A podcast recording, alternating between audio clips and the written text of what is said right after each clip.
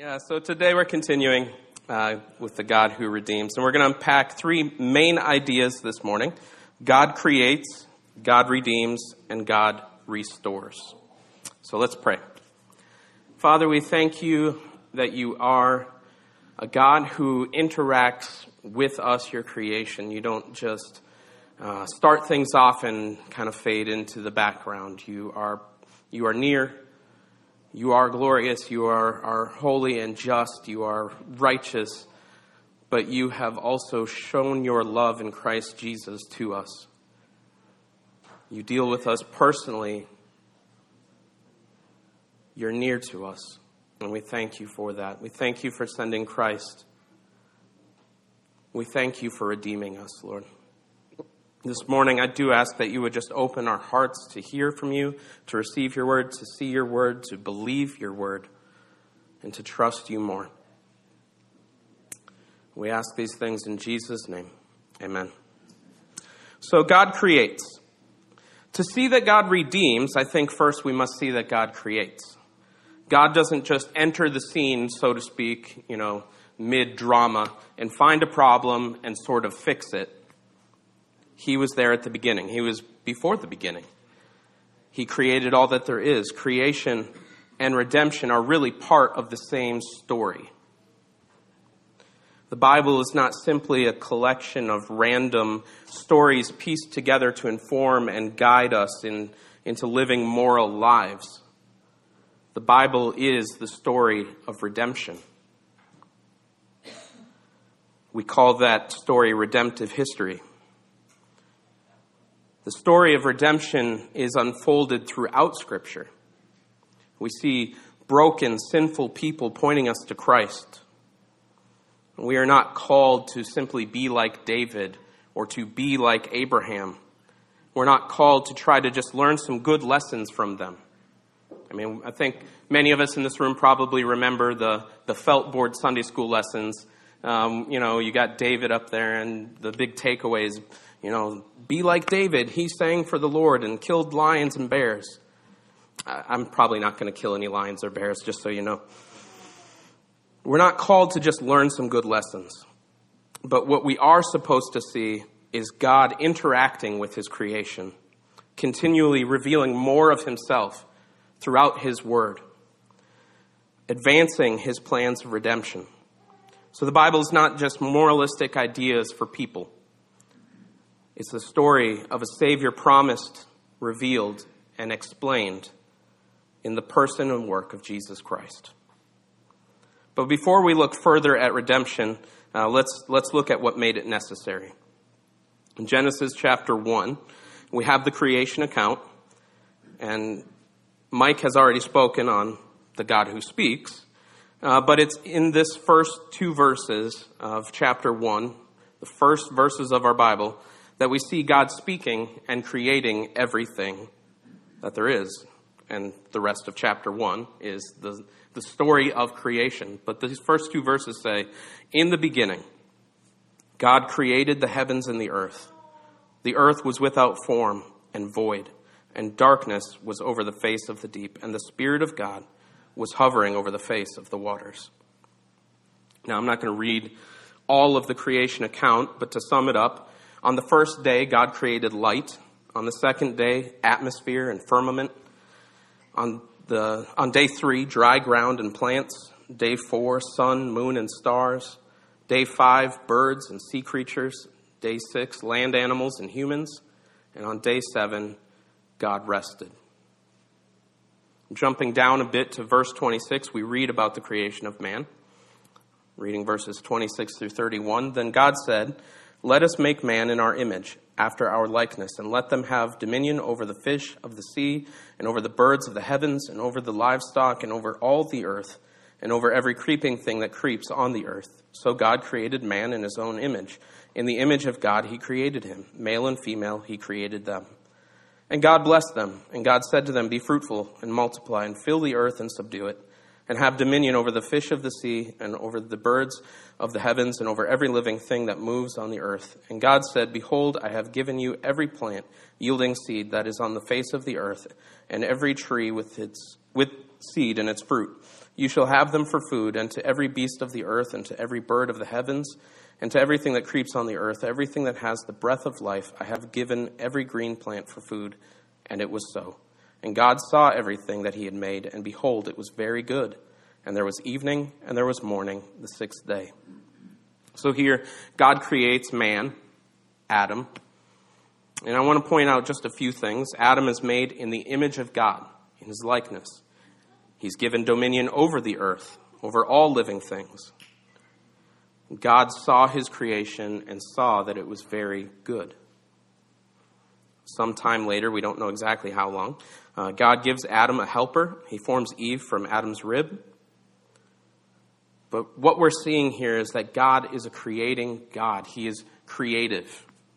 He created all that there is the universe, galaxies, stars, planets, our earth, vegetation, animal life, and human life, all that there is, including spiders.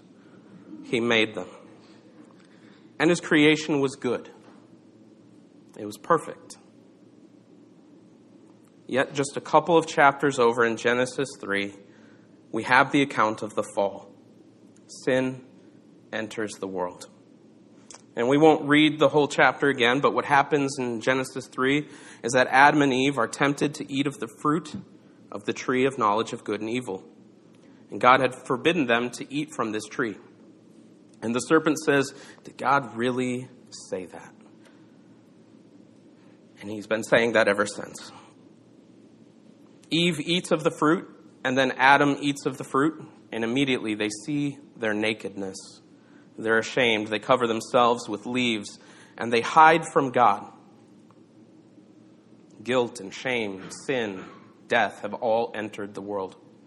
Genesis 3 17 through 19 uh, is what God says to Adam after uh, declaring a curse over the serpent and to the woman Verse 17, and to Adam he said, Because you have listened to the voice of your wife and have eaten of the tree of which I commanded you, you shall not eat of it. Cursed is the ground because of you. In pain you shall eat of it all the days of your life.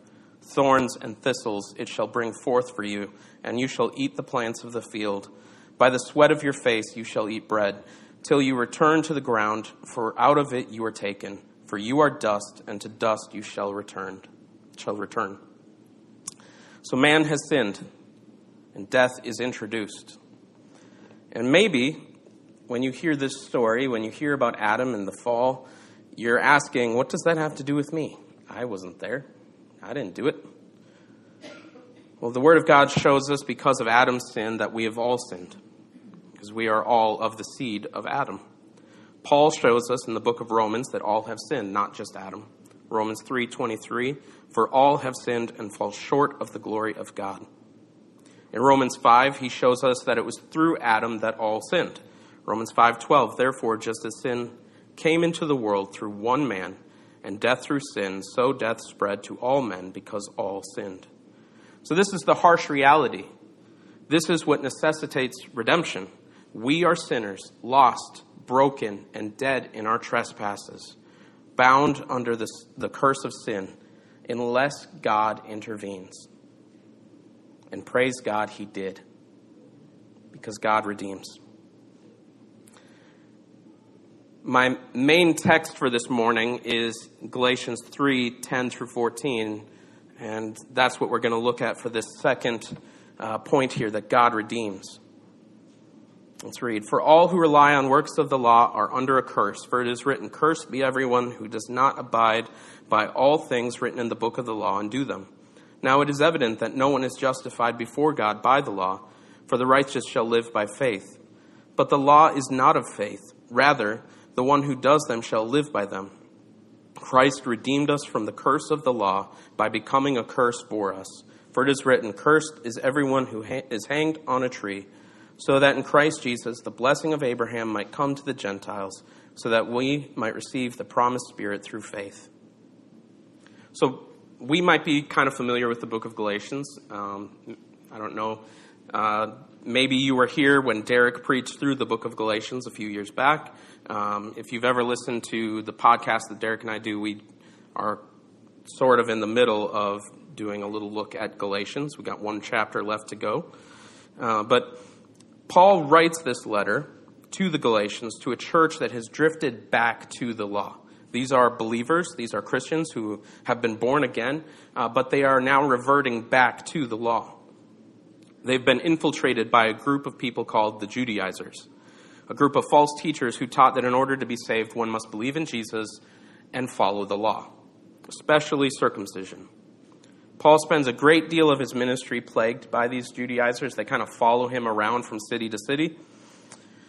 And he writes this letter to remind the church of Galatia of the gospel. And Paul, in the passage that we're looking at, has shown that those who rely on the law are under a curse.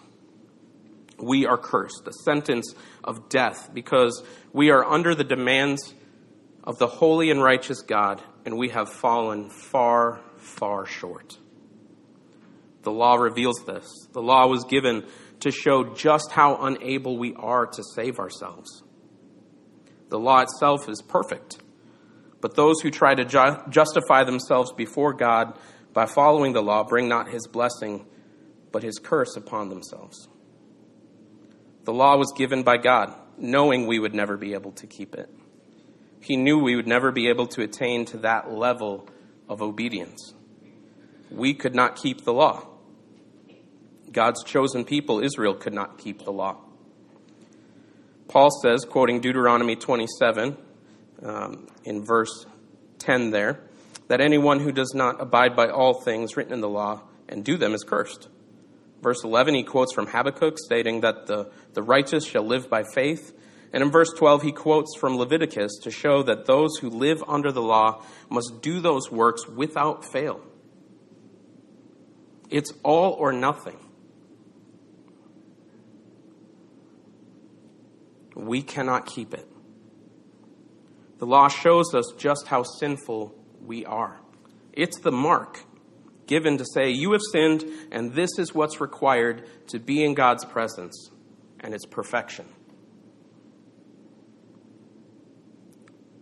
Kind of seems hopeless, doesn't it? When you consider that that's, that's the mark, that's the requirement. That's one of the purposes of the law to, to crush us and to show us that we need Jesus. The book of James shows us that if we have failed to keep just one of the commandments, we have failed them all. Now, I haven't killed anyone, but I sure have failed to love the Lord with all my heart at all times perfectly. And it's crushing because it's something that I would never be able to do. But Jesus was able. What does verse 13 of Galatians 3 say?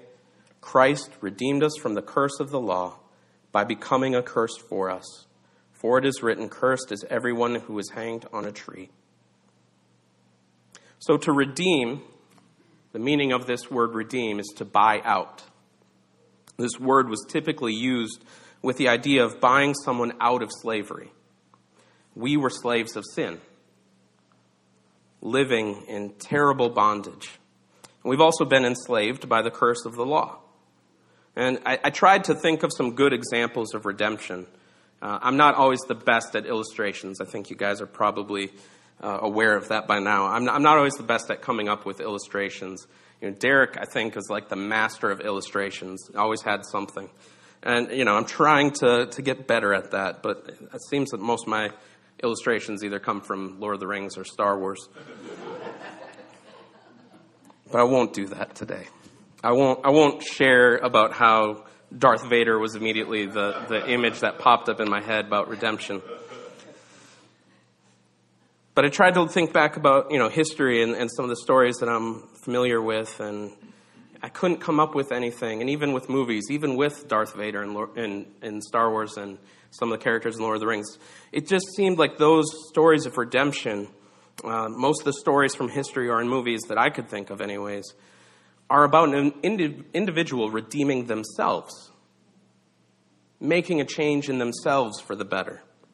And that doesn't really tell the story of biblical redemption. There is a book of the Bible however, that does have a very powerful story of redemption. Go figure, it's in the Word of God that we would find biblical redemption. In the book of Hosea, in the Old Testament, we have this really bizarre interaction between God and a prophet by the name of Hosea. God gives him this very unusual command in the second verse of Hosea chapter 1. He commands him to marry a prostitute, to display God's faithful love to unfaithful Israel. And in chapter 1, it says Israel has committed great whoredom. As the book of Hosea continues, Gomer, his wife, leaves Hosea and returns to prostitution and unfaithfulness. And then God tells Hosea to go and redeem her, this unfaithful woman, to purchase her back. He does. He goes and buys her back and shows his love for her. These words in Hosea chapter 2, 19 through 20, display the faithful love of God towards his people as we would see it in Christ. And I will betroth you to me forever. I will betroth you to me in righteousness and in justice, in steadfast love and in mercy. I will betroth you to me in faithfulness, and you shall know the Lord. Christ has purchased our freedom. Not just freedom from sin, but also freedom from the curse of the law. God had given the law to show us our sin, but we failed to keep it. We were in bondage to the law. We were the unfaithful bride. And God came through his son, Jesus, and purchased us to himself. Christ redeemed us from the curse of the law by becoming a curse for us. Jesus came and did what we couldn't. He obeyed the law perfectly, not just on the outside, but from the heart. He obeyed when I could not. He fulfilled the law and on the cross, he took on the full curse of the law so you and I could be redeemed. And I love how Paul summarizes this in Colossians 2, verses 13 through 15. And you who were dead in your trespasses and the uncircumcision of your flesh, God made alive together with him, having forgiven us all our trespasses, by canceling the record of debt that stood against us with its legal demands.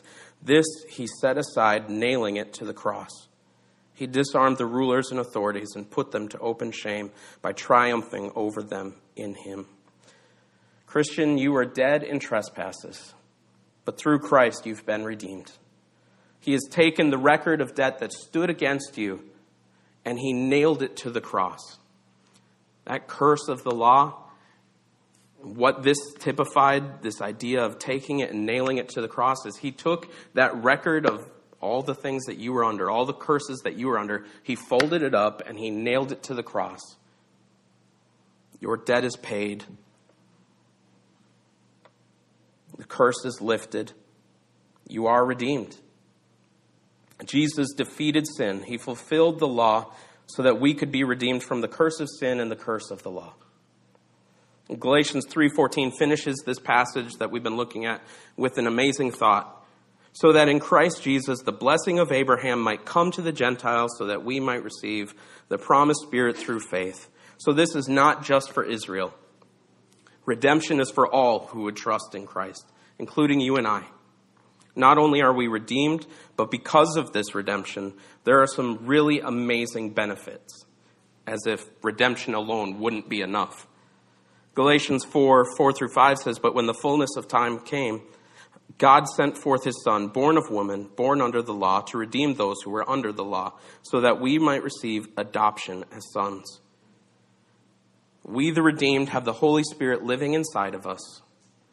God uh, sent his Son uh, so that we might be adopted as children of God.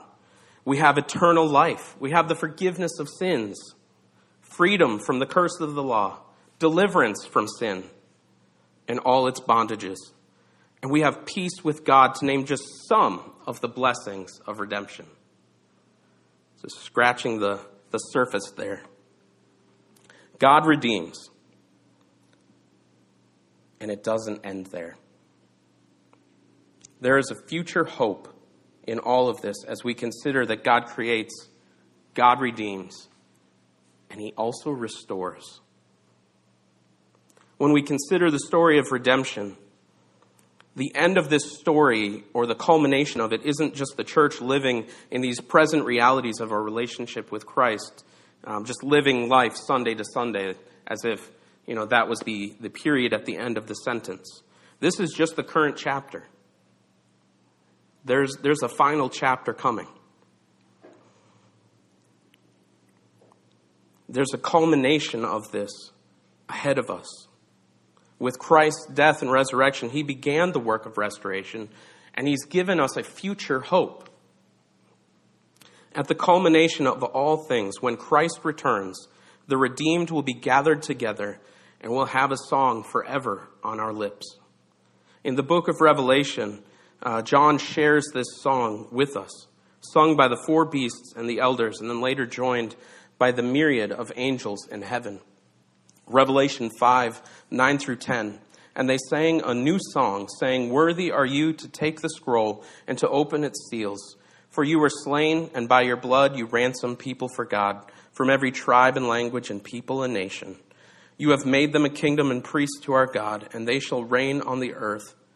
Then I looked, and I heard around the throne and the living creatures and the elders the voice of many angels, numbering myriads of myriads and thousands of thousands, saying with a loud voice, Worthy is the Lamb who was slain to receive power and wealth and wisdom and might and honor and glory and blessing. And then in chapter 7, we see a multitude that no one can number. We see people from every tribe and language and, and nation gathered around the throne.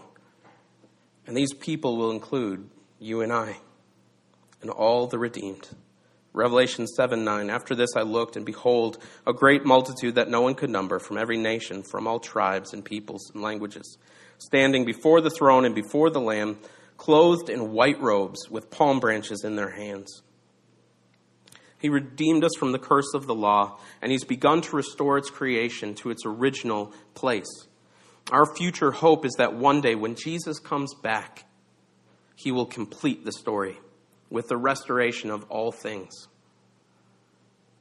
We see what was lost in the garden, and God is restoring that. He's not just redeeming people, but all of creation as He makes all things new. In Revelation 21, 1 through 5, we see a glimpse of the final purpose of the story of redemption. The full arc as we've looked from God creating to the fall of man. All this time in between where the law was given and, and Israel struggled and struggled to keep that law because they couldn't. And then Jesus came. And since that time, we've been living in this age uh, where we have the gospel, we have the new covenant, we, we've had this revealed to us, we've seen Jesus, he's been explained to us. But the arc of this story ends. And really, it doesn't end, it's just kind of just beginning with Revelation 21 here. When it says, Then I saw a new heaven and a new earth, for the first heaven and the first earth had passed away, and the sea was no more.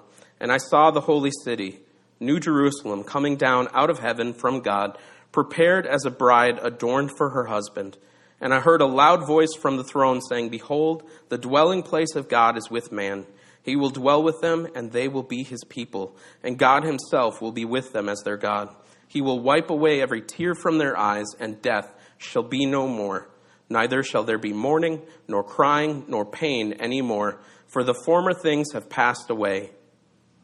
And he who was seated on the throne said, Behold, I am making all things new.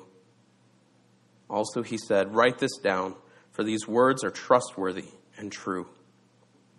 God redeems people, and God restores his creation.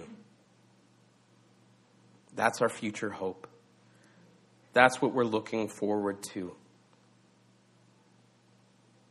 How do we apply this to our lives? I've got two application points this morning. Number one, proclaim. We proclaim the redemption story of our great loving Redeemer to all people, inviting them in to this story, inviting them into the redemption of people, inviting them in to see this new creation and this new earth that God is going to, that God is going to work. Proclaim the forgiveness of sins to those who have not yet believed. The mission of Grace Life is pretty simple. It's to preach the gospel and make disciples. And so this morning I want to encourage you to do just that. Proclaim this amazing redemption story generously to all. Invite them to believe in Christ and, and to one day be a part of this multitude from all tribes, people, and languages. And there are people all over Avon and Livingston County who have yet to know Christ as their Savior. Neighbors, coworkers, friends, uh, people that we run into at the grocery store. So let's spread the good news to all. Let's spread the, the hope that we have within us to them. You know, invite them uh, over to your home for dinner and share the reason for the hope that you have within you. Invite them here. We've got lots of chairs. Lots of chairs at the table, so to speak, here. The second way we can apply this is to hope. It can be so easy to look at the world in despair. As I've often said, all you have to do is turn on the news. Despair. But the story of redemption is a sure thing. We have hope. We can hope because the New Testament reveals and explains that the center of redemption is Jesus Christ, who is our great hope. And we can be assured of that hope. We can be assured of the hope that awaits us. That God will re- restore all of creation. The book of Revelation often causes fear and anxiety in people. I was actually talking with Kenan a little bit about that before service. Um, my upbringing um, and, and studying through the book of Revelation, I've often maybe feared it a little bit. But the book of Revelation is actually filled with lots and lots of hope. It wasn't written to cause fear or anxiety at what is coming. It was given to show us that ultimately and finally, Jesus wins. Jesus has overcome. There is nothing, no enemy, no curse, nothing going on outside, uh, nothing on the news, not even death that can win. Jesus wins. The enemy doesn't win, Jesus wins. So hope. Proclaim the gospel and hope. Let's pray.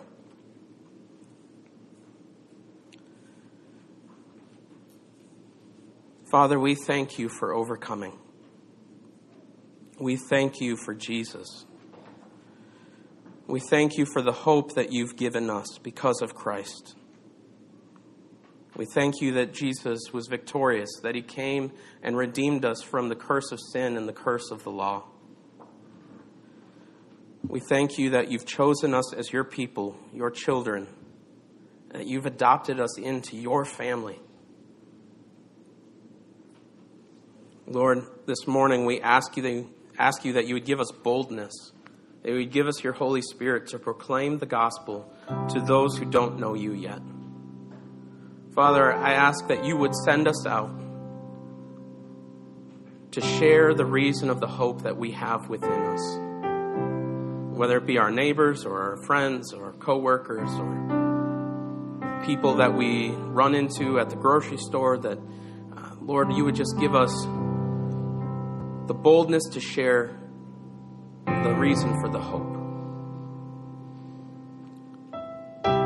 Lord, I just ask that you would move in our hearts, that you'd fill us with your spirit, that you'd fill us with your love.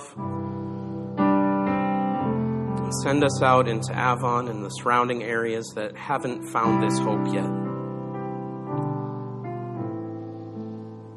We give you all the honor and the glory and the praise this morning. We thank you that you indeed are making all things new. In Jesus' precious name we pray. Amen.